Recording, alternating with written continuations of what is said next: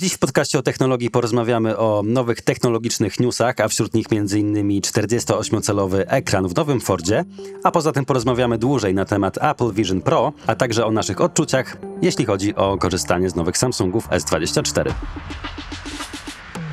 Ale zanim przejdziemy do technologicznych newsów, tematu odcinka i tak dalej, przypominamy, że partnerem dzisiejszego odcinka i naszego podcastu jest firma Oppo.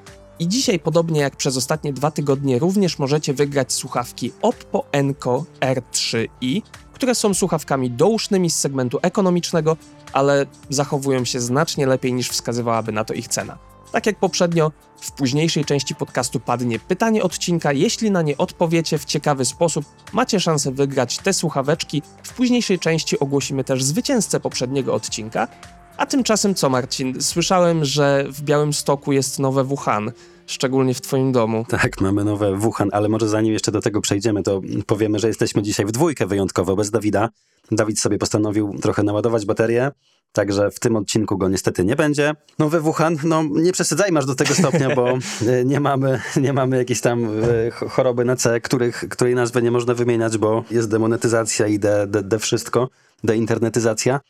No ale tak, no wszyscy są chorzy dookoła, ogólnie kaszlemy i tak dalej, to jest taki kaszel poinfekcyjny, więc też przepraszam słuchaczy, jeżeli ten głos jest trochę zmieniony, albo jeżeli gdzieś tam jakieś będzie odchrząkiwanie albo kaszlenie. Tak, ja również muszę przeprosić za delikatnie przytkany głos, bo zawsze tak mam, że jak skończy się ten końcowo-roczny maraton ciężkiej pracy i przez moment mam chwilę luźniejszą, to organizm się poddaje i zawsze łapie mnie jakaś infekcja, moją żonę tak samo. Także obaj dzisiaj jesteśmy nieco podchorowani, ale mam nadzieję, że nie będzie tego aż tak słychać. A poza tym co? Testujemy od tygodnia nowe Samsungi Galaxy S24. Niebawem na kanale Dokładnie. pojawią się jakieś materiały. Marcin, jakie są twoje odczucia, bo ty testujesz Ultrę. Tak, ja testuję Ultrę, ty Łukasz małego S24 podstawowego. Ultra jest fajna. Powiem tak, że nie czuję jakichś takich wielkich różnic, szczerze mówiąc, względem ubiegłego roku, jeżeli chodzi o działanie tego smartfona, no bo wtedy był top, teraz też jest top. E, Muszę na pewno dłużej się trochę pochylić jeszcze nad aparatem, bo oglądałem te zdjęcia i wydaje mi się, że telezoom jest y, jakiś taki trochę gorszy niż zapamiętałem to y, rok temu. Chyba jednak ten nowy obiektyw tutaj działa być może trochę na niekorzyść, ale mówię, muszę te zdjęcia sobie dokładnie jeszcze wrzucić do Lightrooma, obejrzeć i tak dalej. Wtedy dopiero wydam taką opinię już tak świadomie, bo na razie to są takie wrażenia, jednak głównie te zdjęcia oglądam na ekranie telefonu. No ja widziałem, No że, wiadomo, było, że- że była jakaś drama Mhm. z tym właśnie związana na Twitterze ostatnio po tym, jak e, Mr. Who's the Boss wrzucił swój film i tam wychodzi, Tak. że jest mega dużo szumu na tych zdjęciach. No i tu się pojawia pytanie, czy to jest e, jakiś problem z hardwarem, z którym już nic Samsung nie zrobi, czy może aktualizacja, która wyjdzie na start sprzedaży jakoś to poprawi? Może. Bo pamiętajmy, że jesteśmy przed y, y, oficjalną premierą tak naprawdę. My mamy te smartfony przedpremierowo. Każdy, kto zamówił, to jeszcze tego telefonu nie dostał, bo trwa przedsprzedaż. Więc tak naprawdę być może tego pierwszego dnia wejdzie jakiś patch. Natomiast jeżeli chodzi o szumy, ja na tych zdjęciach za bardzo tych szumów nie widzę, bo też porównuję fotografię do iPhone'a 15 Pro Max i, i tam są właśnie szumy, szczególnie na tym zoomie dużym. W Samsungu to jest dużo bardziej wygładzone, z czasem za bardzo. No ale mówię, o tym y, porozmawiam trochę więcej z wami już pewnie w odcinku jakimś na kanale o technologii.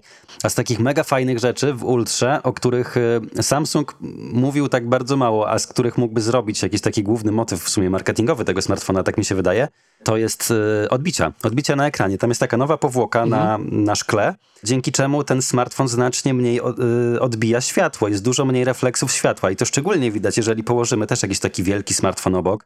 Ja akurat mam pod ręką iPhone'a 15 Pro Max i rzeczywiście, no w tym iPhone'ie wszystko się odbija, tak chamsko bym powiedział, jak w tafli szkła po prostu takiej czarnej jeszcze, więc jak mam jakieś białe odbicia okien, y, to no w ogóle strasznie to wygląda. A w Samsungu to jest dużo lepiej kontrolowane i powiem wam, że szczególnie fajnie to działa w połączeniu właśnie z trybem ciemnym. Kiedy jest ciemny interfejs i mało odbić, no super. Trochę mi się to kojarzy y, z tym wynalazkiem, mm, który miał TCL. Oni mieli taką serię Next Paper. Aha, to były no. smartfony, chyba też tablety. Oni to nazywali właśnie jako Next Paper, że to niby miał być taki e-papier, chociaż to były tak naprawdę e, ekrany LCD, tylko że one miały tak na maksa zmatowioną powierzchnię, że tam żadnych nie było odbić.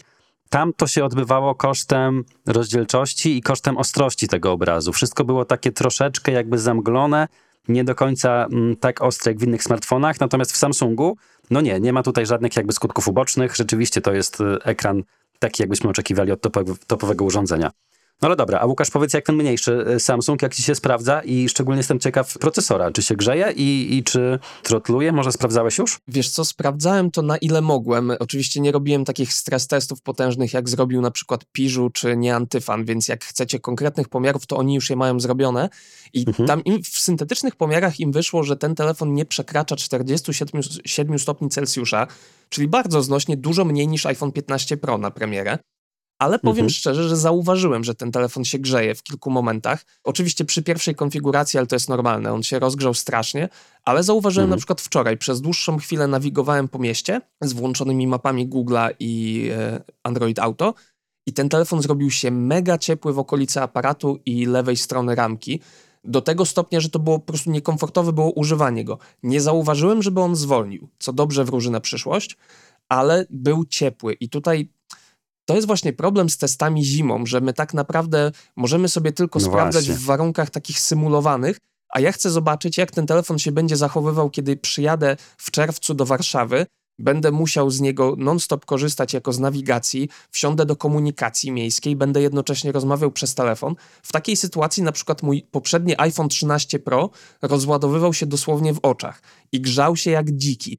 Więc chciałbym przetestować tego Samsunga właśnie w takim scenariuszu, a nie kiedy za oknem minus 2 stopnie i tak naprawdę trzeba odpalać syntetyczne testy, które też nie są zawsze miarodajne, bo one nie są aż tak długie, jak czasami bywa realne użytkowanie. One nie odwzorowują w żaden sposób realnego użytkowania telefonu.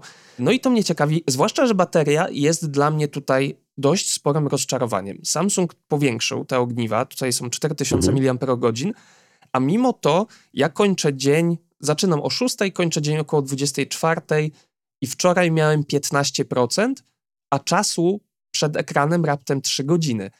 I ja nie robiłem nic specjalnego. Kilka zdjęć, kilka filmików, dwa telefony, godzinka na Twitterze w ciągu całego dnia i to w zasadzie było tyle. I nie wiem dlaczego on Tylko tak... godzinka na Twitterze? Hm. To jest godzinka nie licząc tego, co spędzam przed monitorem, nie? Także to nie jest wiarygodny pomiar, ale na telefonie raptem godzina na Twitterze, Messengera też bardzo mało, bo Messenger bardzo dużo zużywa e, akumulatora, a bardzo mało korzystałem wczoraj z telefonu.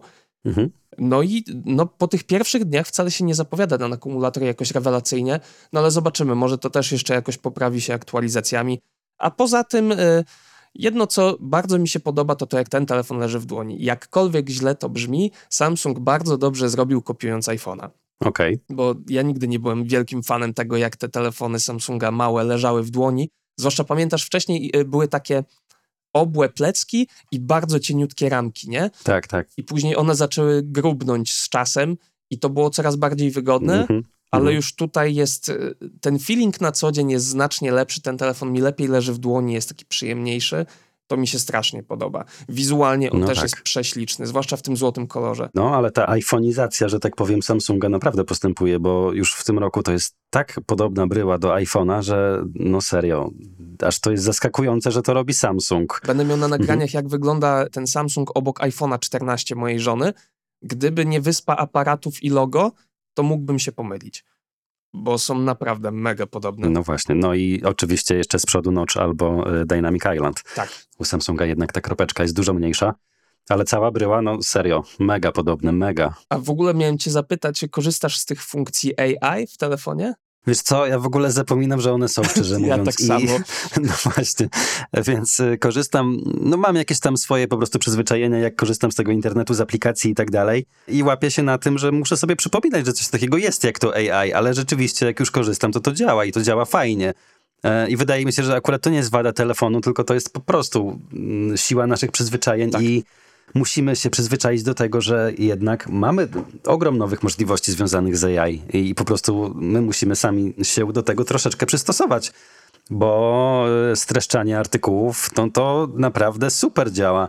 Ostatnio właśnie strasznie mi się podobało na twoim Twitterze, Łukasz, e, ta wrzutka o tym, że teraz świat będzie e, działał w taki sposób, że redaktorzy będą pisali jakieś tam gówno newsy w AI, wysyłając prompty, a AI będzie wokół tego lać wodę, natomiast odbiorcy będą to czytać też przez AI, czyli to całe lanie wody zostanie skompresowane do tych promptów początkowych, które tak naprawdę się liczą i media przyszłości, no już dziś. No niestety, Tak to trochę wygląda. niestety, ale świetna jest ta funkcja i no szkoda, że ona jest tylko w przeglądarce Samsunga, bo ta sama przeglądarka Mhm. Samsunga to jest taka no mocno średnia powiedzmy. Nie wiem, ja nawet ją lubię, powiem ci szczerze. Wiesz, jak już zaczniesz używać, no główny minus jest taki, że haseł nie masz. To jest dla mnie jakby mm, uciążliwe strasznie. Przypadkiem nie jest zintegrowane, jakbyś sobie wszystko w Samsung Pass wrzucił, bo oni mają ten swój e, system haseł. Tak, ale ja tam właśnie wszystkiego nie mam, wiesz, A, ja nie okej. lubię mieć w kilku miejscach wszystkich No, e, ja haseł, ja tak więc samo. akurat tam, tam akurat e, tego nie mam. No ale to w sumie tylko na etapie konfiguracji jest istotne. No, ale co, co ciekawe w ogóle, bo ktoś może powiedzieć, ktoś mi zwrócił na to uwagę na Twitterze też, że przecież takie podsumowanie artykułu można sobie wygenerować na każdym telefonie, na każdym komputerze w przeglądarce Edge y, i w Operze też, bo tam jest ta Aria, a w Edge'u jest Copilot i Copilot Mhm. działa w oparciu o GPT-4 i on faktycznie robi to podsumowanie, tylko że tak z Mhm. mojego doświadczenia, ja sobie z ciekawości kilka razy porównałem, robi to mniej dokładnie, robi to bez porównania wolniej, no i dostajemy odpowiedź w formie takiego czatu, który wiecie, y, przewija się, pojawia się Mhm, tekst mhm. y, linijka po linijce, a na Samsungu kilka sekund i bum, mamy ładne, zgrabne podsumowanie. Tak, i to też fajnie jest właśnie w, jakby wtopione w interfejs przeglądarki. To mi się podoba, że to tak od dołu y, wyjeżdża. No, jest to na pewno wygodniejsze. No ja wiem, że te funkcje, tak samo jak funkcje związane z foto, można osiągnąć na innych telefonach, korzystając z aplikacji zewnętrznych jakichś. To nie jest tak, że trzeba koniecznie kupować Samsunga, żeby, y, żeby mieć te funkcje AI, no ale tu są po prostu wbudowane w system, dzięki temu to jest wygodniejsze. Tak, no są te, te funkcje, y, nie wiem, czy korzystałeś już z tego zakreślania do wyszukiwania. To jest tak naprawdę Google Lens, tylko że jest wygodniejszy, Dokładnie. no bo nie trzeba odpalać zewnętrznej aplikacji, tylko przytrzymujemy dłużej palcem na dolnej belce, zakreślamy, co chcemy znaleźć i to działa naprawdę przyzwoicie, no ale to jest tak naprawdę Google Lens, tylko że teraz on współpracuje z tym Google Gemini, więc jest troszeczkę bardziej dokładny. A tak to z innych funkcji, wygenerowałem sobie kilka tapet y, z ciekawości Mhm. i o dziwo też działa to super i co mnie zaskoczyło, bo ja nie sprawdziłem tego, jak byliśmy na premierze, że tam nie masz wpisywania promptów, tylko masz kilka Mhm. e, takich zbiorów, wybierasz e, rodzaj e, tego obrazu, jaki tam ma być, tematykę i kolorystykę. I to jest w zasadzie wszystko, co na przykład ostatnio tego Infinixa testowaliśmy. Tak, I tam tak. było tam normalne prompty. wpisywanie promptów. Więc Tak. w sumie nie wiem, czy to jest lepsze, czy gorsze rozwiązanie. Ja tym się jeszcze nie bawiłem, szczerze mówiąc, zapomniałem, że takie coś jest, ale sobie sprawdzę. E, Ale co mi się podoba z takich dodatków, to z kolei spowalnianie wideo do slow motion, bo rzeczywiście fajnie to działa. Tak jak zrobiłem takie pierwsze testy, to e, no sztos. Tak jak zapowiadali, tak to rzeczywiście działa. O widzisz, Fajne. tego jeszcze ja nie sprawdziłem, bo na razie w ogóle też robiłem stosunkowo niewiele zdjęć, bo jest tak brzydko za oknem, że to jest No po dokładnie, prostu... też mam ten problem. To jest straszne, nie? Że jak mamy premiery Samsunga już od kilku Tak. lat, zawsze w styczniu Tak. i jest polska Mhm. szarość wszędzie, więc albo musisz gdzieś no wyjechać, właśnie, żeby mieć tak ładne jak zdjęcia. ci tam pisałem, Białystok teraz się topi całkowicie. Mamy tyle śniegu, ile jeszcze, no od kilku lat nie było tyle śniegu. Naprawdę ta zima dała w kość tutaj u nas na Podlasiu i teraz to wszystko się topi i jest po prostu dramat, co się dzieje. Tak, i, we, i weź tu zrób tragedia. jakieś ładne zdjęcie do recenzji, nie? No właśnie, jest okropnie. Wszędzie było to pośniegowe, jakiś lód. No, no najgorsze warunki, jakie się da, najmniej urodziwe. No ale zrobimy co w naszej mocy, żeby cokolwiek przyzwoitego się w materiałach pojawiło. A Tak. poza Samsungiem coś jeszcze fajnego masz w testach teraz? Tak, tak, mam właśnie chińskie konsole nowe. Planuję zrobić taki fajny odcinek na 2024 rok, takie podsumowanie trzech chyba najfajniejszych tych chińskich y, konsolek, które wyglądają jak Game Boye, nową edycję, bo trochę się przez y, miniony rok, y, odkąd robiliśmy materiały, zmieniło. No i najbardziej podoba mi się konsolka y, Albernik y, RG35XX, model z plusem. Bardzo dużo odświeżyli w tej konsolce. Ja jakoś tak ten Albernik zawsze mi się wydawał gorszy od Miu Mini, którego ja z kolei mam i bardzo lubię, ale ta wersja z plusem nowa jest rewelacyjna, bo i hardware'owo poprawili z tyłu przyciski, software'owo jako tako, ale może być. No ale też właśnie zmienił się w środku hardware, bo y, mamy dużo większe możliwości, bo na przykład y, pamięć RAM wzrosła do 1 GB. Wcześniej mieliśmy albo 128, albo 256, więc konkretny wzrost. E, Mamy też e, GPU w ogóle nowe. Okazało się, że Mi Mini w ogóle nie miał żadnego GPU.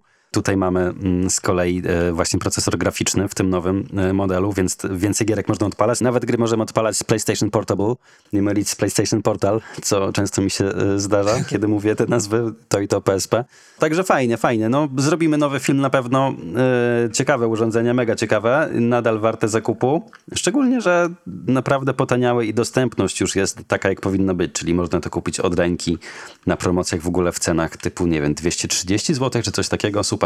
Taniej niż taka gra e, na premierę AAA, a mówię, a to jest cały sprzęt, na którym są tak naprawdę tysiące gier i mm, dziesiątki tysięcy chyba godzin e, zabawy tak naprawdę, jeżeli ktoś się w to, w to wkręci. No dobra, Łukasz, ale ty masz, wiem, że fajne test, fajne albo nie fajne sprzęty od e, Nothing, a raczej od tej takiej firmy córki chyba, tak? Tak, Nothinga, jak to wygląda? CMF by Nothing. No to wygląda tak, że jest to po prostu no tanizna. Nie oszukujmy się. Oni robią świetny marketing Mhm. Dookoła tego. Tak, lubimy tanie rzeczy, bo są dobre i tanie. I tu jest, co ciekawe, one są dobre i tanie. Niestety troszeczkę materiał mi się przesunie, bo zrobiła się klęska urodzaju i mamy po prostu tyle rzeczy do zrobienia na już, że prawdopodobnie dopiero w pierwszej połowie lutego dobrnę do tego CMF. Mhm. Ale już teraz mogę powiedzieć, że zegarek nie jest wybitny, ale jest ładny, długo trzyma na baterii, ma bardzo ładny interfejs. On mi się strasznie podoba wizualnie. Y, Funkcjonalnie jest, to jest opaska fitness, no nie oszukujmy się, to nie jest jakiś super smartwatch, ale funkcjonalnie on potrafi wszystko, co na przykład potrafi Xiaomi Mi Band 8, tylko robi to lepiej i ładniej. Jedyne, czego mu brakuje, co podejrzewam, że dla wielu ludzi będzie problematyczne, to NFC. Więc tym zegarkiem nie zapłacimy, a szkoda, bo to jest taki No, ale w tej cenie to raczej standard. tak, ale no szkoda, bo to jest taki jedyny, moim zdaniem, istotny brak w tej półce cenowej i gdyby to było, to już w ogóle by była petarda. Ale co mnie zaskoczyło Mhm. bardzo w tym zegarku? Pasek. Bo ten zegarek ma pasek taki stylizowany troszeczkę na Apple Watcha, ale w tych tanich zegarkach ja często mam problem z paskami, bo to jest jakaś tania chińszczyzna, one mnie uczulają, obcierają, a tutaj jest pasek naprawdę mega wysokiej jakości. W zasadzie, gdyby pasował, to przepiąłbym go do Apple Watcha i pewnie nikt by się nie zorientował. Więc tu duży plus. A i słuchaweczki, powiem szczerze, że bardzo mi się podobają, są bardzo wygodne. Grają, no tak, mogłyby grać lepiej, no grają jak słuchawki za dwie stówy, ale mają za to Mhm. ANC zaskakująco dobre, jak na słuchawki za dwie stówy. Chyba nie słyszałem w słuchawkach z tej półki cenowej równie dobrego ANC, więc to jest naprawdę fajne. No i co obsługujemy jest poziomu aplikacji tej samej, którą obsługujemy te droższe słuchawki Nothing, więc interfejs też jest super. Także jeżeli ktoś szuka taniego sprzętu, który jest ciekawy, wygląda inaczej, no myślę, że tutaj całkiem fajny konkurent się robi. A oprócz tego właśnie propos słuchawek, to wrzuciłem ostatnio na Twittera zdjęcie wszystkich TWS-ów, które mam w domu i ogólnie wszystkich słuchawek. I napisało do mnie po tym tyle osób z pytaniami o słuchawki, że chyba zrobię wyznanie anonimowego słuchawkoholika na filmie i jakieś podsumowanie tej kolekcji, może jakieś połączone z doświadczeniami z 10 lat testów. Bardzo dobry pomysł, chętnie sam bym obejrzał, No, bo to bo w tych słuchawkach strasznie dużo się dzieje generalnie. Jest tyle Tak. firm, tyle produktów co roku. Ciężko nadążyć, serio. Ja kilka obserwuję tak z ciekawości, ale widziałem, że wrzucałeś zdjęcie na przykład y, Jabber nowych tak. i powiem ci, że w tych Jabrach kompletnie wypadłem z obiegu. Oni mają tak dużo modeli, że mm, no nie sposób być na bieżąco. A mam Jabry jeszcze takie naprawdę stare, e, to były Elite, chyba 75T.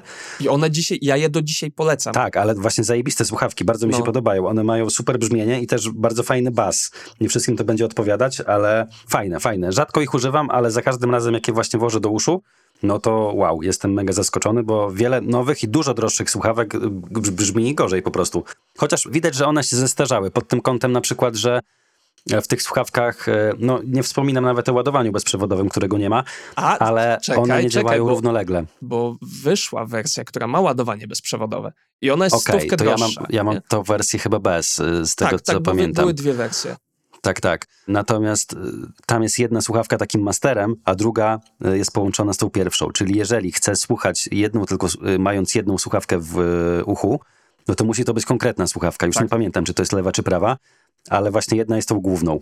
I tylko na niej można słuchać na jednej słuchawce. I to już są takie ograniczenia trochę y, z minionej epoki, Mhm. że tak powiem. Y, ale właśnie no, pod tym kątem widać, że słuchawki poszły do przodu, bo dzisiaj nikt o tym nie myśli. Jest standardem, że każda działa niezależnie słuchawka. Tak, a wtedy jeszcze tak było, że faktycznie jedna była w trybie master, druga slave, ale y, y, Jabra Elite 75T jest dla mnie ulubionym przykładem tego, jak powinno wyglądać wsparcie producenta dla swojego produktu, bo te słuchawki cieszyły się tak dużym powodzeniem, że nie dość, że producent wydał odświeżoną wersję, która ma ładowanie bezprzewodowe, bo ludzie o to prosili, to jeszcze te słuchawki dostały ANC drogą aktualizacji oprogramowania, co jest chyba Tak, jedynym Mhm. takim przykładem, jaki potrafię sobie przypomnieć, a przecież to tak naprawdę jest do zrobienia w każdych słuchawkach, które mają mikrofony. Nie będzie No to tak, pewnie znaczy wybitne Do kanałówki ANC. może dodajmy. Tak, tak, oczywiście do kanałówki, no bo w dousznych ANC jednak mija się z celem troszeczkę, no bo tam pasywne Tak. tłumienie jest słabe. Ale każde słuchawki dokanałowe, które mają wbudowane mikrofony, mogą mieć do pewnego stopnia aktywną redukcję hałasu. I to jest kwestia tylko implementacji tego. I Jabra pokazała, że można to zrobić zupełnie za darmo do słuchawek, które już mają kilka lat i y, ja je do dzisiaj polecam, zwłaszcza na siłownię, bo są niedrogie, małe, grają bardzo fajnie, mają to ANC. Ja do dzisiaj je bardzo lubię. No ale co, tyle jeśli chodzi o rzeczy, które w tej chwili testujemy, o materiały, jakie pojawią się na kanale o technologii, a tymczasem przechodzimy do technologicznych newsów. Słuchacie podcastu o technologii. Dobrze, zatem przechodzimy do technologicznych newsów i naszym pierwszym newsem jest y, news motoryzacyjny, bo y, marka należąca do Forda, czyli Lincoln, pokazała swój nowy model y, Lincoln Nautilus, czyli taki SUV klasy średniej powiedzmy. I ten model na 2024 rok ma ekran o przekątnej 48 cali. To jest taki ekran przed kierowcą.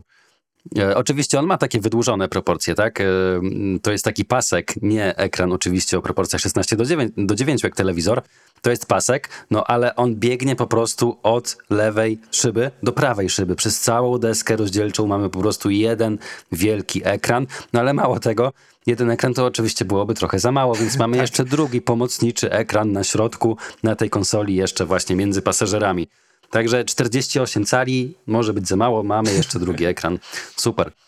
No, wczoraj też widziałem takie porównanie, nie wiem, czy to Piotrek Barycki wrzucił chyba ze Spidersweba na, na Twitterze? Możliwe, możliwe. Że e, kierowco, kiedy pędzę moim nowym Fordem, tak. widzę, widzę mniej więcej tyle przed sobą i właśnie tutaj same ekrany, więc y, no, uważaj, bo, bo nie chcę w ciebie wjechać, nie chcę spędzić reszty życia w więzieniu. No.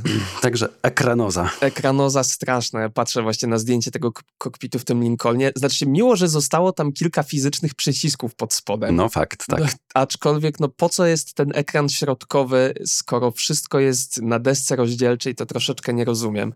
Natomiast niestety, no jest to kierunek, w którym podąża motoryzacja. Ja miałem okazję zobaczyć w zeszłym roku koncept nowego BMW, znaczy koncept. To już jest prawie że jeżdżący prototyp, który w przyszłym roku wyjedzie na drogi jako nowe BMW 3. I to BMW ma też taki ekran, tylko że nie w formie fizycznego wyświetlacza, a w formie heads-up display który jest rozciągnięty mhm. na całym podszybiu i też jest podzielony właśnie dla segmenty, że jeden segment jest dla kierowcy, jeden segment jest dla pasażera. One mogą wyświetlać zupełnie inne rzeczy i kierowca na przykład nie widzi tego, co pasażer, żeby go nie rozpraszało. Więc y, to jest taki trend, który pewnie się pojawi w kolejnych samochodach. Co jest dla mnie ciekawe, że e, te ekrany też obsługują CarPlaya i Android Auto, więc ciekawe, tak. ciekawe jak to będzie wyglądać. No, oczywiście Android Auto będzie tylko na tym ekranie tableciku, ale CarPlay przecież pamiętajmy, że już pod koniec zeszłego roku miał być obsługiwany na wszystkich ekranach Dokładnie. Tak, też o tym od razu pomyślałem, widząc te wizualizacje, bo to w końcu się pojawi w samochodach, czyli chodzi o to, że dotychczas y, Apple CarPlay był tylko na centralnym ekranie, tylko pokazywał mm, ten cały infotainment, y, czyli mogliśmy tam sobie po prostu sterować multimediami, włączać jakąś nawigację i tak dalej, odbierać połączenia przychodzące, pytać o coś Siri, no takie rzeczy podstawowe. Natomiast ma wyjść ta nowa wersja, która będzie wyświetlać się na wszystkich innych ekranach y, samochodu czyli w przypadku tego Lincolna de facto na wszystkich ekranach i ona ma właśnie pokazywać między innymi wskaźniki, czyli prędkościomierz, jakieś, nie wiem, poziomy czegokolwiek, jakiegoś temperatury i tak dalej, jakiegoś oleju, no wszystkie te rzeczy będą obsługiwane właśnie przez system Apple, czy na przykład tego typu rzeczy jak obsługa e, klimatyzacji, jak obsługa jakichś innych systemów w samochodzie, to wszystko będzie obsługiwane przez Apple, czyli już producenci projektując swój własny system, będą po prostu musieli otworzyć go na tyle, żeby Apple, e, czyli iPhone tak naprawdę podłączony do samochodu, e, miał zewnętrzny dostęp do tego wszystkiego i mógł nakładać swoją nakładkę, e, powiedzmy, graficzną na to wszystko. I żeby móc obsługiwać w ten sposób, bez wychodzenia z CarPlaya, wszystkie te systemy wewnątrz auta. Moim zdaniem super rozwiązanie, zwłaszcza, że mi się podoba, jak to wygląda wizualnie, przynajmniej na, na tych projektach, na wizualizacjach, które Apple pokazał. I tam będzie bardzo dużo e, do wyboru mm, takich wariantów stylistycznych. Można będzie dostosować to sobie do wnętrza auta, można będzie zrobić jakieś takie całkowicie odjechane, kosmiczne, jakieś takie skórki, nazwijmy to, albo właśnie bardziej eleganckie, minimalistyczne, jakieś e, nie narzucające się.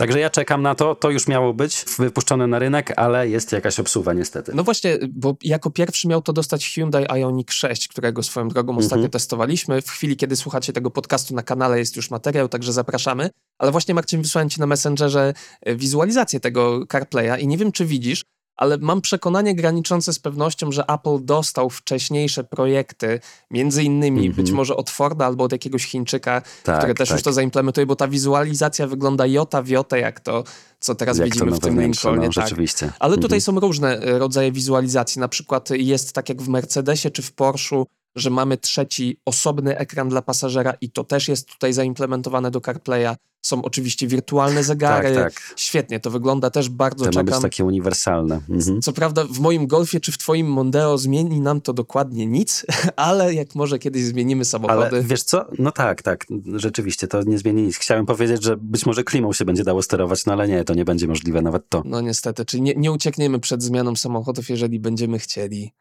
korzystać z nowego CarPlaya, ale to Ja aż takim bogolem nie jestem, żeby sobie zmieniać samochód tylko po to, żeby móc sterować klimatyzacją z CarPlaya. No ale mam nadzieję, że takim bogolem kiedyś będę. Dokładnie. Ale tyle, jeżeli chodzi o news motoryzacyjny. Teraz mały news taki branżowy i dobra wiadomość dla wszystkich, którzy cały czas nas pytają, kiedy podcast o technologii na YouTubie. Być może niedługo, bo Google właśnie ogłosił, że faza wygaszania Google Podcasts dobiegnie końca 2 kwietnia. Google od zeszłego roku, jak to Google, ubija swoją usługę, która była dość popularna, na rzecz innej usługi, która jakoś nie może się dorobić popularności, co jest dość typowe dla nich. I od jakiegoś czasu te podcasty Google'a są przenoszone do YouTube Music i na YouTube'a samego, gdzie podcasty są w obrębie tego samego kanału wydzielone jako osobna sekcja. My również próbowaliśmy to zrobić, bo twórcy już mają możliwość wrzucenia swojego podcastu na kanał, ale niestety YouTube dalej indeksuje to jako zwykłe filmy, a nie jako osobny byt, co nam troszeczkę tam psuje statystyki w filmach, dlatego nie wrzucamy podcastu na YouTube'a. A w momencie, w którym Google Podcast zostanie ubity całkowicie, tak wszyscy podejrzewają, też wszyscy dostaną dostęp właśnie do podcastów w YouTube Music i na YouTubie, także mam nadzieję, że najpóźniej w kwietniu będziemy mogli wrzucać podcasty na nasz główny kanał i tym samym dotrzeć do ludzi, którzy no, nie chcą słuchać podcastów w zewnętrznej aplikacji. A też tu informacja dla Was, jeżeli słuchacie naszego podcastu w podcastach Google'a, no to już niebawem nie będziecie mogli tego robić, bo Google zaora tą usługę na rzecz właśnie YouTube Music i YouTube'a. No tak, mam takie przemyślenie, że zobacz jak firmy łączą te usługi. Mm, Google właśnie rezygnuje z podcastów, wrzuci podcasty do usługi YouTube Music. Ja nie jestem fanem tego rozwiązania, bo uważam, że ta aplikacja podcasty była fajna i wyspecjalizowana. To mi się podobało. Z kolei YouTube Music nie za bardzo lubię. E, Zobacz, że to samo się dzieje jakby w Spotify. Właśnie miałem to mówić, że to jest prawdopodobnie odpowiedź na ruchy Spotify. No właśnie, tam też mamy tak naprawdę w aplikacji od muzyki, od streamingu muzyki, sekcję z podcastami, która na początku mi się wydawała idiotyczna, bo dlaczego miałbym słuchać muzyki tam, gdzie podcastów? No ale docelowo jednak to się sprawdza. Przyzwyczailiśmy się do tego chyba wszyscy. E, I to wygląda fajnie. I teraz pytanie, zastanawiam się, czy Apple pójdzie tą samą drogą, no bo Apple ma swoje e, Apple Music, czyli usługę streamingową, no ale ma też e, po prostu osobną aplikację Apple Podcasts. E, I na razie nie, nie zapowiada się na to, żeby jakoś je łączył do jednej usługi. No nie, no i też Apple Podcast to jest taka OG aplikacja do podcastów, więc y, podejrzewam, że wielu ludzi byłoby bardzo niezadowolonych i jest to też aplikacja darmowa, która nie wymaga żadnego, żadnej subskrypcji Apple One ani nic takiego, więc tak, i nawet dodajmy, że jest na wielu systemach, nie tylko na Apple'u, na Androidzie również można ją zainstalować. tak, y, no Apple Music teoretycznie też, y, chociaż na Windowsie ta aplikacja od Apple Music na przykład działa tragicznie i jest na razie w wersji Mhm. takiej y, poglądowej tylko i no nie można jej polecić. Ja myślę właśnie, że Google tutaj goni troszeczkę Spotify'a, czy może wzoruje się i mam też podejrzenie, że prędzej czy później do YouTube Music zostaną wcielone audiobooki, które są w tej chwili w Google Play. Tak samo jak Spotify w tym roku bardzo mocno puszuje właśnie audiobooki w Spotify i wykupuje kolejne firmy, które robią audiobooki, żeby mieć jak najwięcej e, w swoim portfolio. I myślę, że Google też prędzej czy później przesunie te A to audiobooki. też zobacz, ciekawe, bo Apple znów ma osobną aplikację do audiobooków, czyli po prostu Apple Książki. Tam jednocześnie są e, e-booki, ale też audiobooki można wrzucać do, do aplikacji książki. Tak, no ja myślę, że oni to też prędzej czy później skonsolidują, bo e, w świecie audiobooków też wszystko idzie w stronę streamingu, że mało kto już kupuje audiobooki za gotówkę jako jednorazowy zakup, tylko one też są wcielone w aplikacjach typu, nie wiem, jakiś Storytel e, No albo... tak, chociaż mi się to średnio podoba, powiem ci szczerze, bo ja, mm, znaczy uważam, że jeżeli ktoś słucha dużo audiobooków albo czyta dużo tak regularnie, to rzeczywiście abonament opłaca się bardziej. Ja natomiast, y, mm, no nie wiem, jeżeli to jest tam kilka książek y, do roku na przykład, to mi się to po prostu nie opłaca. Ja wolałbym sobie albo to kupić, albo gdzieś tam jakoś inaczej pozyskać. Na przykład jest tak dużo promocji, powiem wam, na Legimi, że można sobie dodać tam jakieś tam książki przy okazji, na przykład teraz w Ośpu jest jakaś taka akcja, że sobie można dodać jedną książkę. Wcześniej były dwie książki związane właśnie z Ukrainą. E, na tematy takie właśnie wojenne. No ciekawa sprawa. Ogólnie są takie czasy, że można połapać trochę tych e, darmowych czy e-booków właśnie, czy audiobooków i sobie tego po prostu słuchać. Dla osób, które nie, nie są takimi czytelnikami ścigającymi się na liczbę książek przeczytanych rocznie, to jest fajna opcja. I naszym trzecim newsem e, jest nawiązanie znów do Samsunga, bo poprzedni odcinek nagrywaliśmy jeszcze przed premierą oficjalną, przed wydarzeniem Galaxy Unpacked.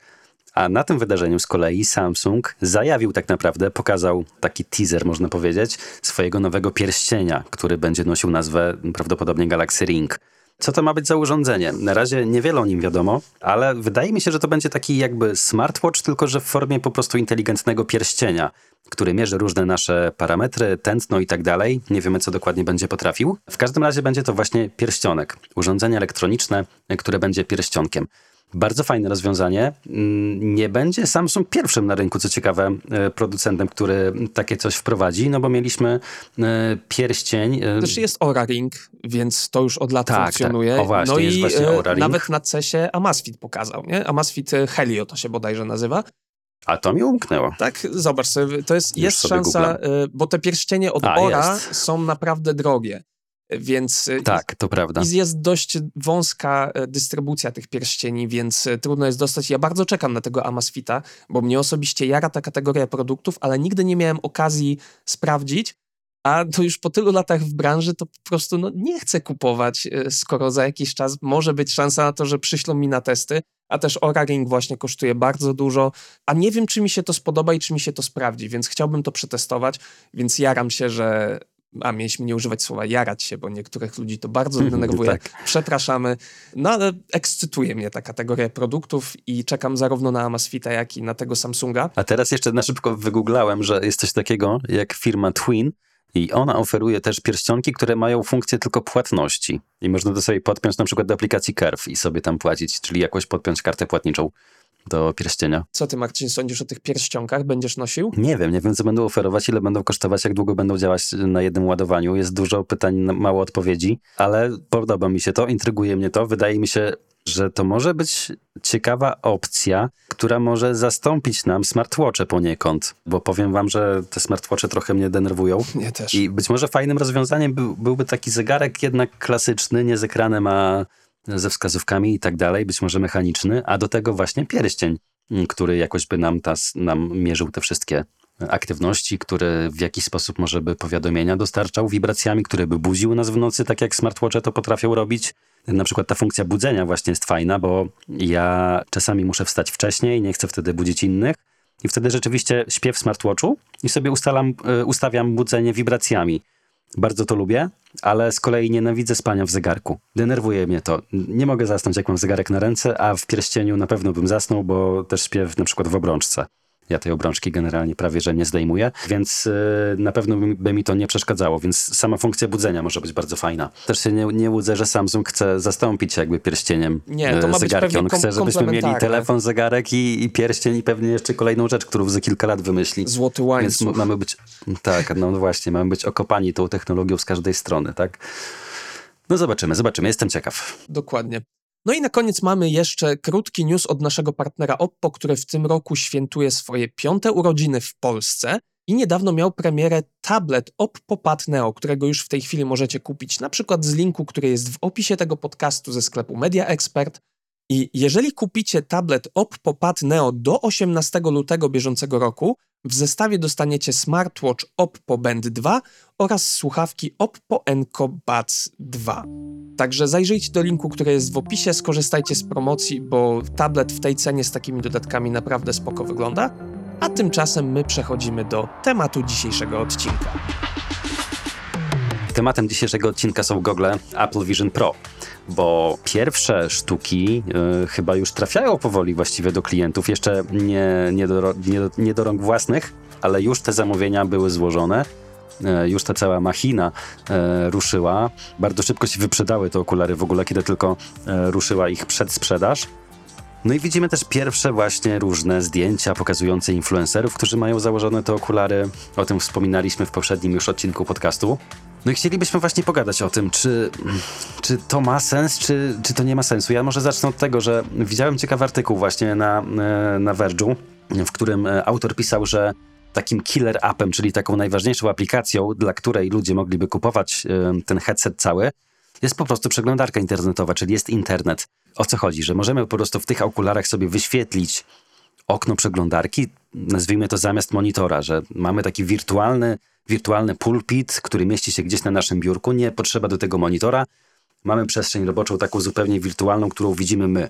I teraz tak, mi się wydaje to mega ciekawym rozwiązaniem, bo rzeczywiście ja uważam, że w przyszłości, co już mówiłem w poprzednich odcinkach podcastu, w ten sposób możemy zastąpić monitory takimi właśnie okularami. Jeszcze na pewno nie, ter nie, teraz, nie przy okazji Apple Vision Pro, no bo to jest jednak za drogie i za krótko działa na akumulatorze. Jest też zbyt ciężkie, zbyt duże.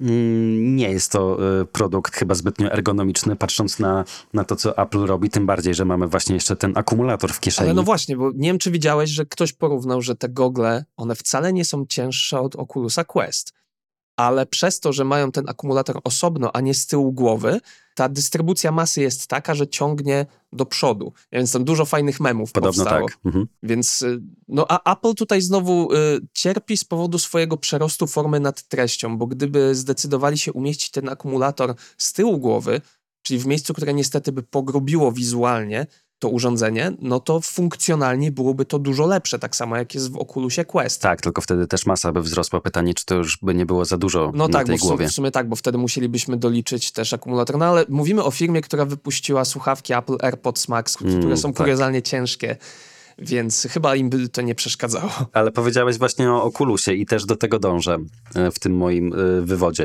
Bo zobaczcie, że mamy e, Oculus, e, a raczej MetaQuest e, 3. A tak, Mieliśmy wcześniej MetaQuest. MetaQuest 2, Dawid ma trójkę. Ja teraz mam dwójkę, Dawid mi ją pożyczył potem, jak kupił trójkę. Trochę się nią bawię raz na jakiś czas i powiem wam, że tam też jest przecież funkcja przeglądania właśnie internetu w przeglądarce takiej wirtualnej i działa to właściwie tak samo jak na tych wszystkich demach udostępnionych przez Apple. Więc y, czy to jakoś zrewolucjonizowało naszą pracę? No nie. I tu mi się wydaje, że Apple ma asa w rękawie w postaci oczywiście swojego ekosystemu, bo największy potencjał widzę w tym, co Apple pokazuje, jeżeli chodzi o współpracę z MacBookiem. Bo y, kiedy mamy MacBooka i kiedy mamy te okulary Apple Vision Pro, wystarczy, że otworzymy ekran MacBooka i pojawi nam się opcja wyświetlania ekranu tego MacBooka właśnie w okularach. I tam już nie wiem, jak to będzie wyglądać tak naprawdę. Nikt tego jeszcze nie pokazał. Czy my będziemy mieć tylko jedną aplikację otwartą naraz w okularach, tak jak ma to miejsce właśnie w MetaQuestie, ale chyba nie. Chyba właśnie będziemy mieć kilka okien różnych i będziemy mogli je sobie ustawić w wirtualnej przestrzeni. Tylko pytanie też, czy to będzie odwzorowanie tego ekranu MacBooka 1 do 1, czy my będziemy mieli nowe takie trójwymiarowe środowisko do wszystkich aplikacji i czy wszystkie aplikacje będą w tym środowisku 3D działać. Jest dużo pytań. No nie wiem, nie wiem. Jest to mega ciekawe. Naprawdę chciałbym użyć tego i zobaczyć e, na własnych oczach, na własnej skórze, poczuć jak to działa, ale no nie w tej cenie i, i nie przy tak topornym urządzeniu tak naprawdę, jak na Apple. Nie, jestem po prostu w szoku, że oni coś takiego na rynek wypuścili, coś tak topornego. Widać, że to jest taki etap technologii, którego jeszcze nawet Apple nie był w stanie przeskoczyć, że nie jesteśmy w stanie tego wszystkiego zminiaturyzować jeszcze bardziej, nie? Natomiast no, znamienne jest to, że chyba nadal nie widziałem nigdzie ani jednego zdjęcia Tima Cooka w tych goglach, ani nikogo z zarządu No Apple'a. Więc tylko pokaz- pokazywani są gdzieś modele, pokazywani są y, sprzedawcy. No i jest też demo, które pokazuje możliwości tych okularów. I to demo można obejrzeć w ogóle na YouTubie Apple. Całe to demo to trwa, trwa dwadzieścia kilka minut i rzeczywiście w tych y, Apple Storach mają pokazywać y, to, co na, YouTube, na YouTubie pokazali. Czyli takie przejście przez najważniejsze funkcje. Tak, i widziałem to demo, no mówiąc szczerze, no nic tam mi dubska nie urywa w tym, e, co tam pokazali. No właśnie w tym demie jest dokładnie to samo, co w MetaQuestie trójce albo nawet dwójce. No a powiedzmy, ile kosztuje MetaQuest dwójka? Sobie szybko teraz wygooglam, bo cena tak spadła po premierze trójki, że to jest głowa mała. mniej w złotówkach niż e, gogle w dolarach. No to zdecydowanie mniej. MetaQuest 2 1399 zł. Jezu, no to to jest w ogóle straszny rozstrzał. No, ale trójka, no powiedzmy, najnowsze urządzenie MetaQuest 3, no to 2400, tak? Powiedzmy 2,5 tysiąca. No i tak, i w, ani w jednym, ani w drugim nie wyjdziesz na ulicę, więc e, za co w zasadzie tutaj dopłacamy, to jest dla mnie taki szok. A też bardzo dziwny jest ten launch, ta premiera tych gogli, bo robiliśmy shorta ostatnio o tym na przykład, że na prezentacji dla dziennikarzy Apple bardzo skrzętnie dbał o to, żeby nikt nie zrobił zdjęcia z widocznym akumulatorem i zwisającym kablem, Mhm. więc wszystkie te zdjęcia, które latają po social mediach, to były pozowane tak, żeby właśnie tego nie było widać. I właśnie od tej strony, po której kabla nie widać. Tak, koniecznie. Wszystkie są tak samo zrobione. Wszystkie No. fotograf Apple robił właśnie z tej jednej strony. Co więcej, kilka firm dużych, Netflix, YouTube, e, nie udostępniło swoich aplikacji dla tych gogli, co też jest takie dość Tak. znamienne, że konkurencja nie do końca wierzy w ten produkt, czy może raczej nie ma nic do zyskania, no bo co takiemu YouTube'owi by przyszło z tego, że są na takich goglach, które są na razie niszą. No nie wiem, wydaje mi się, że akurat YouTube fajnie by wyglądał i dziwi mnie to tym bardziej, że YouTube'a można oglądać e, na MetaQuestie. Tak, na pewno fajnie by wyglądał, tylko no wizerunkowo nic to YouTube'owi nie daje. Jeżeli to ma być transakcja wiązana, to bardzo fajna opinia gdzieś mi mignęła, że no po co firmy, które z Applem się muszą użerać, które płacą jeszcze horrendalną prowizję, jeżeli ktoś kupuje abonamenty poprzez App Store, że oni nie mają żadnego finansowego powodu, żeby wspomagać ten produkt. Przynajmniej na razie, przynajmniej dopóki się to nie upowszechni. No a też y, można z obydwu tych rozwiązań korzystać w przeglądarce. Wiadomo, nie jest to to samo, no ale YouTube'a oglądać się da, tylko że nie w dedykowanej aplikacji. Więc szczerze mówiąc, te okulary mm, wydaje mi się, że będą turbo niewypałem, bo nawet tak jak śledzę opinie właśnie w Stanach, na przykład pod różnymi wrzutkami MKBHD, no to ludzie nawet w Stanach y, zastanawiają się, po co to jest, komu to jest potrzebne, do czego i tak dalej. Jest bardzo dużo pytań, a pamiętajmy, że na tym rynku y, amerykańskim jednak jeżeli Apple coś nowego wypuszcza, no to tam jest po prostu szał, wszyscy to zamawiają bezmyślnie i tak dalej. Szczególnie jak wychodzi nowa kategoria produktu. Pamiętam jak było z Apple Watchem na przykład. Wszyscy się na to rzucają jak po prostu źli, dopiero później myślą, czy to ma sens, czy nie, a teraz tak zachowawczo podchodzą. Pewnie też, z uwagi na cenę, nie? bo nawet w Też Stanach... się rzucili i wyprzedało się, ale pewnie No właśnie, wiesz, nie wiemy ile było tego w sklepie, bo to, że się wyprzedało, to tak naprawdę nic nie znaczy. dokładnie. Mogło być ich pięć sztuk na sklepie i wszystkie się wyprzedały w 30 sekund. A mogło być ich dużo Tak. więcej. Ale w komentarzach ludzie mają duże wątpliwości.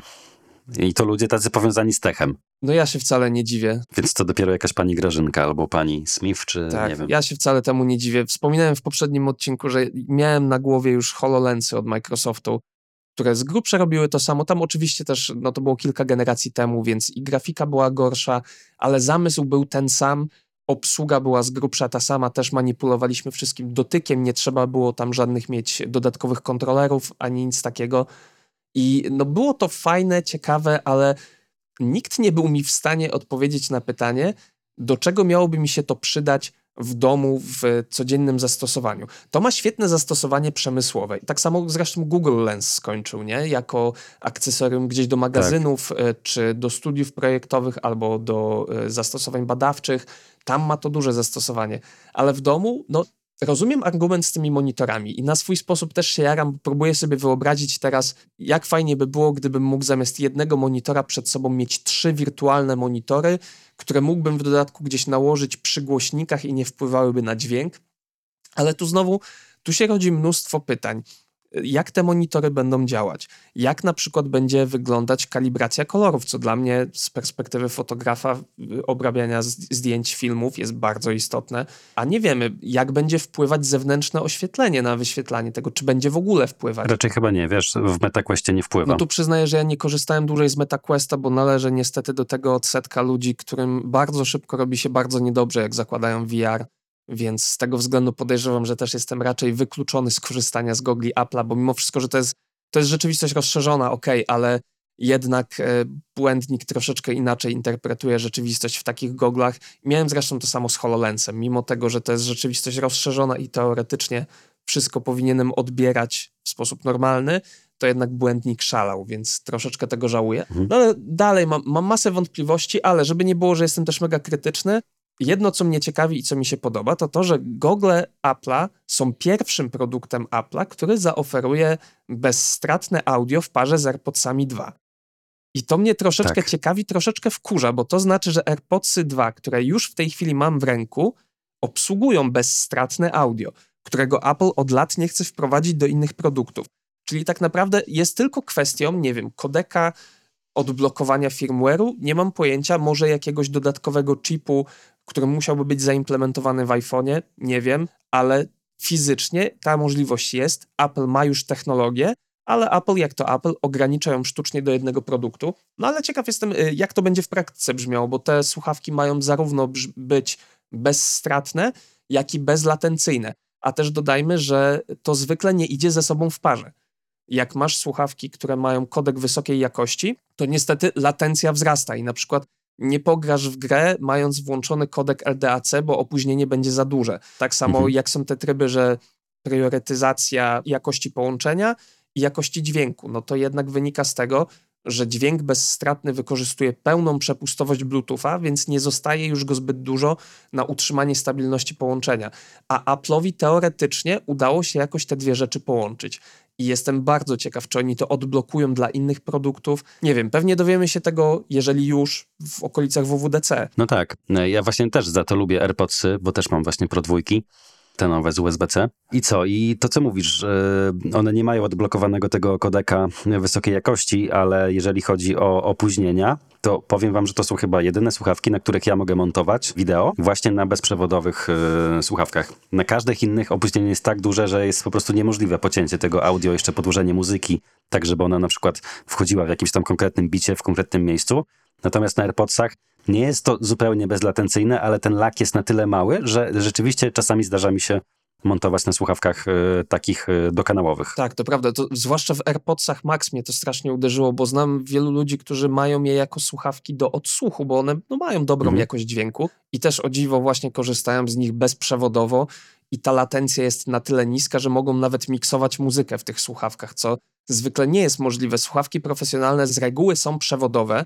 Są oczywiście, jest taka firma III Audio, naprawdę Mhm. się tak nazywa, która ma bezprzewodowe słuchawki, ale ona wymaga dodatkowego kontrolera bezprzewodowego, który podpinasz do interfejsu i on też wtedy znacząco obniża jakość dźwięku, a Apple'owi udało się to zrobić tak, że jest niemal bezlatencyjnie i ta jakość dalej jest wysoka, więc no bardzo bym chciał, żeby to odblokowali dla innej kategorii urządzeń, ale No może się tak będzie. Pamiętajmy, że właśnie Vision Pro na ten moment premiery będą jedynym urządzeniem Apple z taką możliwością, czyli z tym bezstratnym audio, ale nie muszą być wcale jedynym po premierze kolejnych urządzeń. Może iPhone 16 właśnie takiego asa w rękawie szykują, że w końcu Apple skupi się na tym dźwięku. Od lat przecież e, spekuluje się, że Apple musi w końcu pójść po tą wyższą jakość audio. W sumie od momentu chyba, kiedy Apple Music wprowadziło te tryby bezstratne, Tak. a cały czas jakby sprzętowo, hardware'owo nie nadąża Apple za, za tym rozwojem.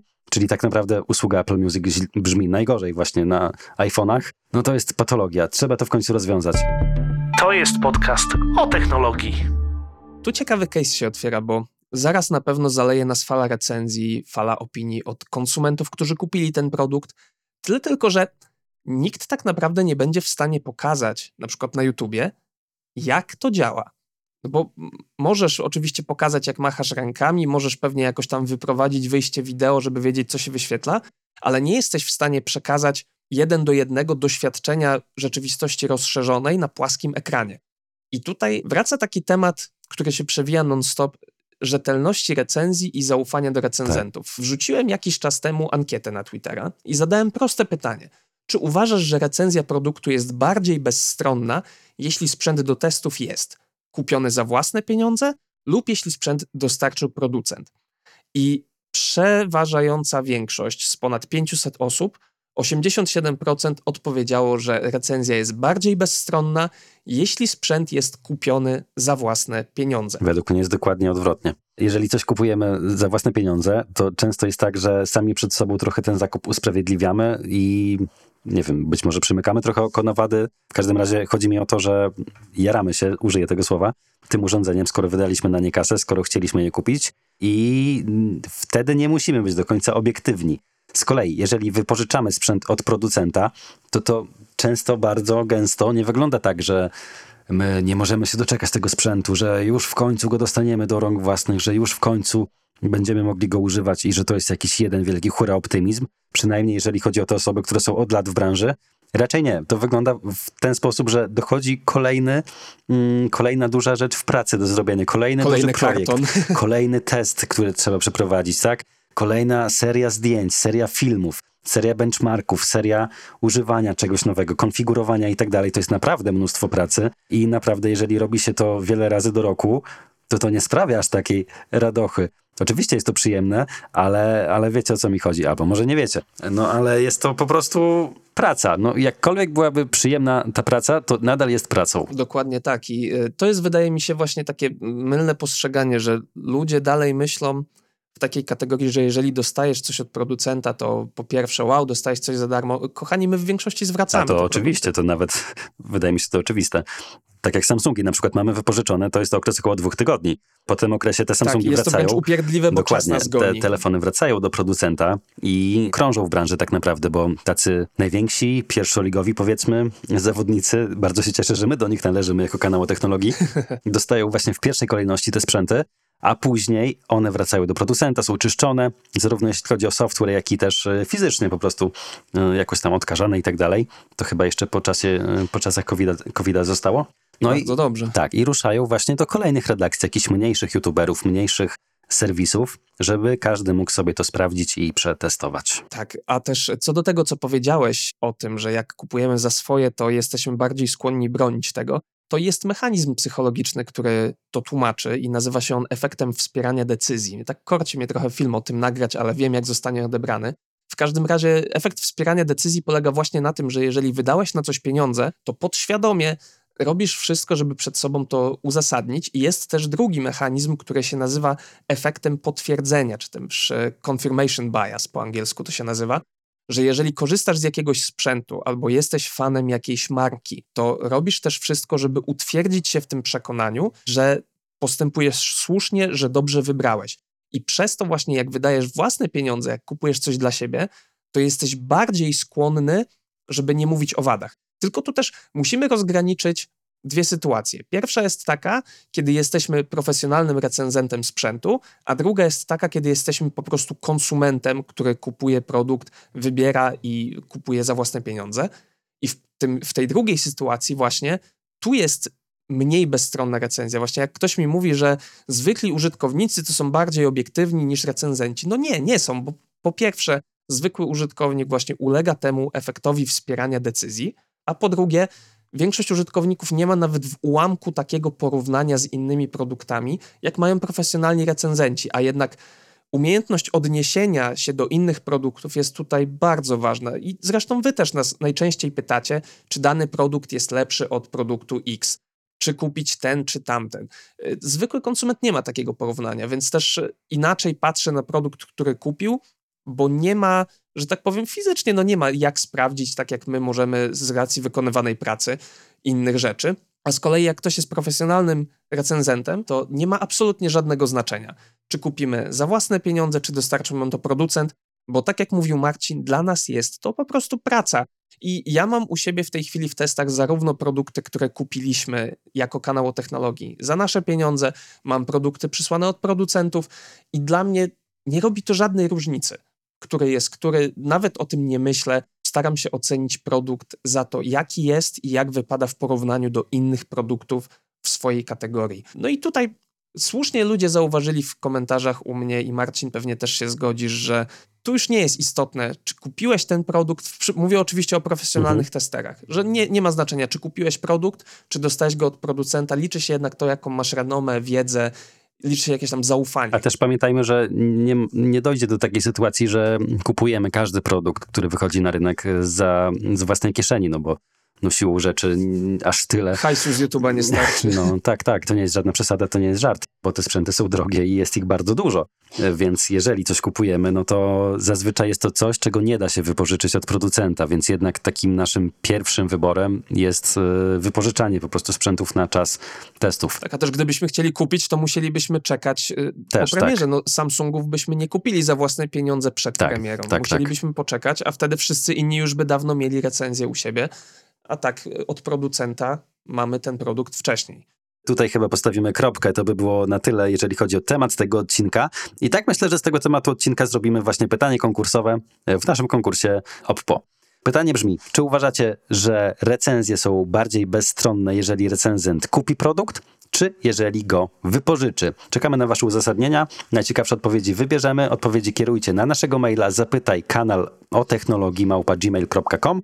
Macie czas jak zwykle do e, przyszłego poniedziałku. Tak, i ogromna prośba ode mnie, jako że to ja przefiltrowuję te odpowiedzi. W temacie maila wpisujcie pytanie odcinka 11, no bo mamy 11 odcinek podcastu, ale też skoro mowa o konkursie, to y, powiedzmy o zwycięzcy z poprzedniego odcinka. W poprzednim odcinku pytaliśmy Was o to, co sądzicie o sztucznej inteligencji w telefonie, i zwycięską odpowiedź przysłał do nas Przemek, który, jak mówi, przytoczę tutaj pokrótce, że sztuczna inteligencja w smartfonach powinna być i chyba już jest całkowicie generyczna i neutralna, a co za tym idzie, niewidzialna.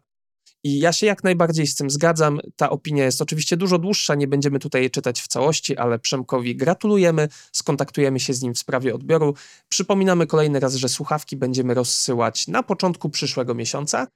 A tymczasem przechodzimy do pytania od słuchaczy, bo pojawiło się jedno bardzo ciekawe, nad którym warto się pochylić. I dzisiaj mamy dla Was głosówkę od Sławomira, który pyta o pamięć w telefonie. Tak was słucham, panowie, i się zastanawiam, jaki jest sens posiadania dużej pamięci w telefonie, skoro jest tak ciężki do niej dostęp. Już tu o co chodzi.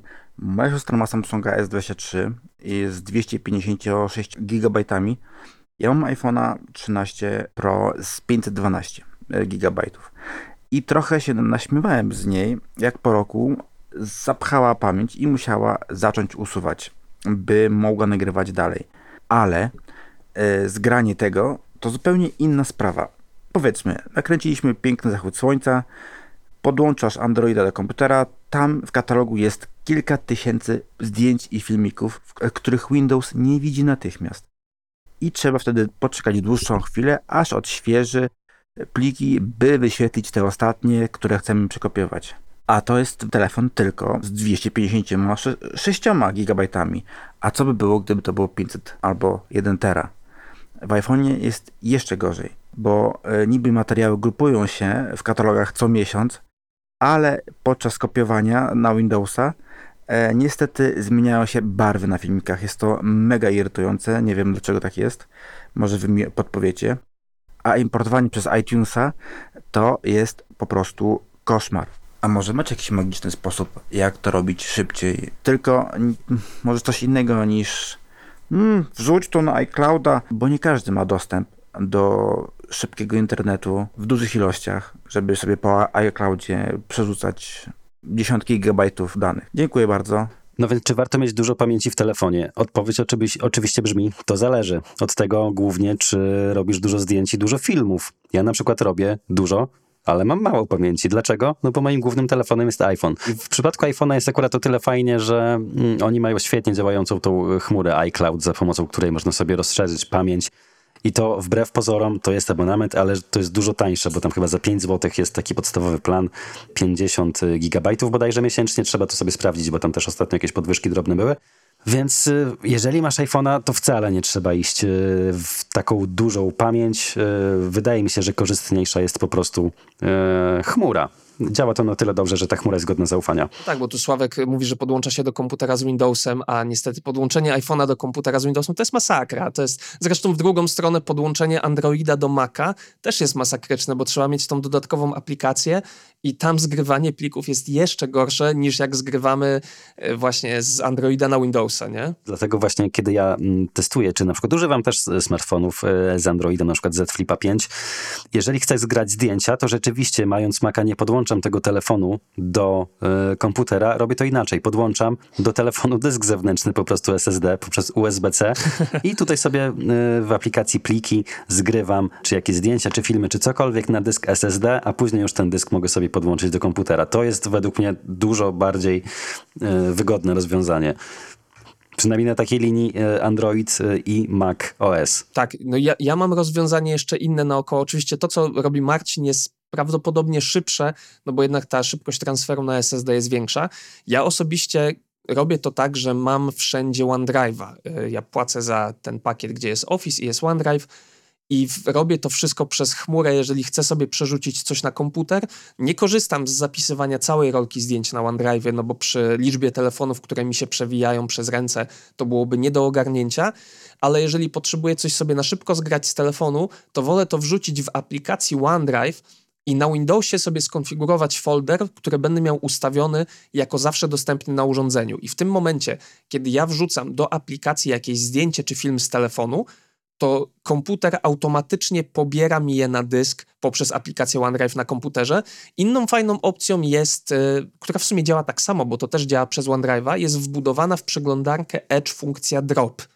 I to, to jest taki, miał być taki odpowiednik mhm. właśnie AirDropa, ale to nie działa przez Wi-Fi Direct, tylko to pośredniczy właśnie przez OneDrive'a i tak naprawdę jak klikniesz na komputerze w dropie, żeby otworzył folder, to otwiera folder w OneDrive'ie, więc równie dobrze można to zrobić tak jak ja robię, czyli skonfigurować sobie na to zupełnie osobny folder.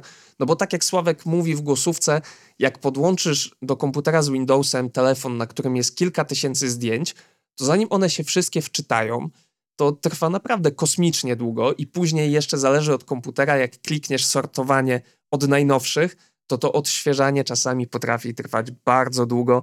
No niestety, no nic mądrzejszego w tym temacie nie wymyśliłem, też mam z tym problem. Uważam, że dużo pamięci w telefonie się przydaje. Myślałem, że y, też do tej pory przez dłuższy czas korzystałem maksymalnie z telefonów 128 giga, a potem dostałem od Apple'a na testy telefon, który ma terabajt pamięci i nagle się okazało, że nie muszę niczego usuwać albo jak, nie wiem, publikujemy shorty, czy wrzucamy sobie nawzajem pliki do przejrzenia, mogę je pobierać prosto na telefon i nie muszę się przejmować tym, że mi miejsca zbraknie. No ale to jest zastosowanie profesjonalne. W zastosowaniu takim regularnym myślę, że 128 giga większości ludzi wystarczy. Ale jeszcze, co chce Łukasz powiedzieć, to o czym mówisz, że nie musisz pamiętać o usuwaniu. Ja właśnie mam u siebie taki nawyk, że raz w miesiącu co najmniej patrzę na tą galerię i jednak ją czyszczę no szczególnie mając chmurę, to tą chmurę można byłoby zapchać e, zdecydowanie szybciej niż, niż e, powinniśmy to zrobić, właśnie jakimiś takimi niepotrzebnymi rzeczami, bo tego jest tak dużo w telefonie, jakieś w ogóle screeny stare, tak, jakieś e, pliki, jakieś takie nie wiem, ja mam dużo takich technicznych jakichś zdjęć, że to nie jest jakaś fotografia, którą ja chcę zachować, a jest to zdjęcie, no rzucę okiem w galerię, co to może być na przykład y, jakiegoś, nie wiem, otwartego pudełka, na przykład otwartego termometru, żeby zobaczyć, jaki jest rodzaj baterii tej okrągłej w termometrze. tak, u mnie, u, u, mnie to samo, albo ostatnio farby, no właśnie. odmalowywaliśmy studio, więc musiałem wszystkie farby pofotografować, żeby się zgadzały i tego też jest pełno, czy wiesz, 50 takich samych zdjęć No, dokładnie, ja dlatego lubię sobie to przejrzeć, wybrać spośród tych 50 jedno, dwa najlepsze, a resztę po prostu bez skrupułów sobie wywalić, tym bardziej, że jak wywalam, to one i tak przez miesiąc jeszcze są w pamięci telefonu, dopiero po miesiącu są całkiem usuwane. Więc gdyby się okazało, że to było jednak potrzebne, to jednak gdzieś tam jeszcze jest w koszu. No to jest ta słynna higiena cyfrowa, z którą ja mam z kolei spory problem. Nawet mail już ostatnio mi się po prostu przelewa. Ale zanim skończymy, jeszcze tylko dopowiem, bo Sławek zadał jedno pytanie takie wtrącone w środku, że kiedy zgrywa wideo z iPhone'a na Windowsa, to zmieniają się kolory. I podejrzewam, że przyczyna jest prozaiczna i jest to włączony HDR. Jeżeli nagrywasz wideo w HDR-ze na iPhone'ie, to niestety po odpaleniu go na Windowsie w domyślnej przeglądarce jest odtwarzany w SDR, więc te kolory wyglądają strasznie. A jeżeli nie o to chodzi, no to też jest, może być różnica po prostu przestrzeni barwnej. Chyba, że nie masz wykupionego rozszerzenia na Windowsie do y, obsługi plików HIC, i warto sobie to doinstalować, może wtedy będą się wyświetlać lepiej. No a jeśli to nie pomoże, to prawdopodobnie chodzi właśnie o nagrywanie w HDR-ze. To by było na tyle, jeżeli chodzi o dzisiejszy odcinek podcastu o technologii. Dziękujemy Wam za uwagę, dziękujemy, że byliście z nami do tego momentu. Jeżeli odcinek Wam się podobał, ocencie go, na przykład w aplikacji Spotify czy w jakiejkolwiek innej, w jakiej słuchacie. Przypominamy też o naszym konkursie, który organizujemy razem z firmą Oppo. W tym odcinku pytanie konkursowe brzmi: czy uważacie, że sprzęty kupione przez recenzenta są zrecenzowane w stopniu bardziej rzetelnym niż sprzęty, które on wypożycza? E, jak zwykle pytania wyślijcie na zapytaj kanał o technologii małpa.gmail.com. Macie czas do poniedziałku. W tytule proszę zamieśćcie pytanie odcinka 11. Także dziękujemy, że byliście z nami i słyszymy się za tydzień. Do usłyszenia. Do usłyszenia.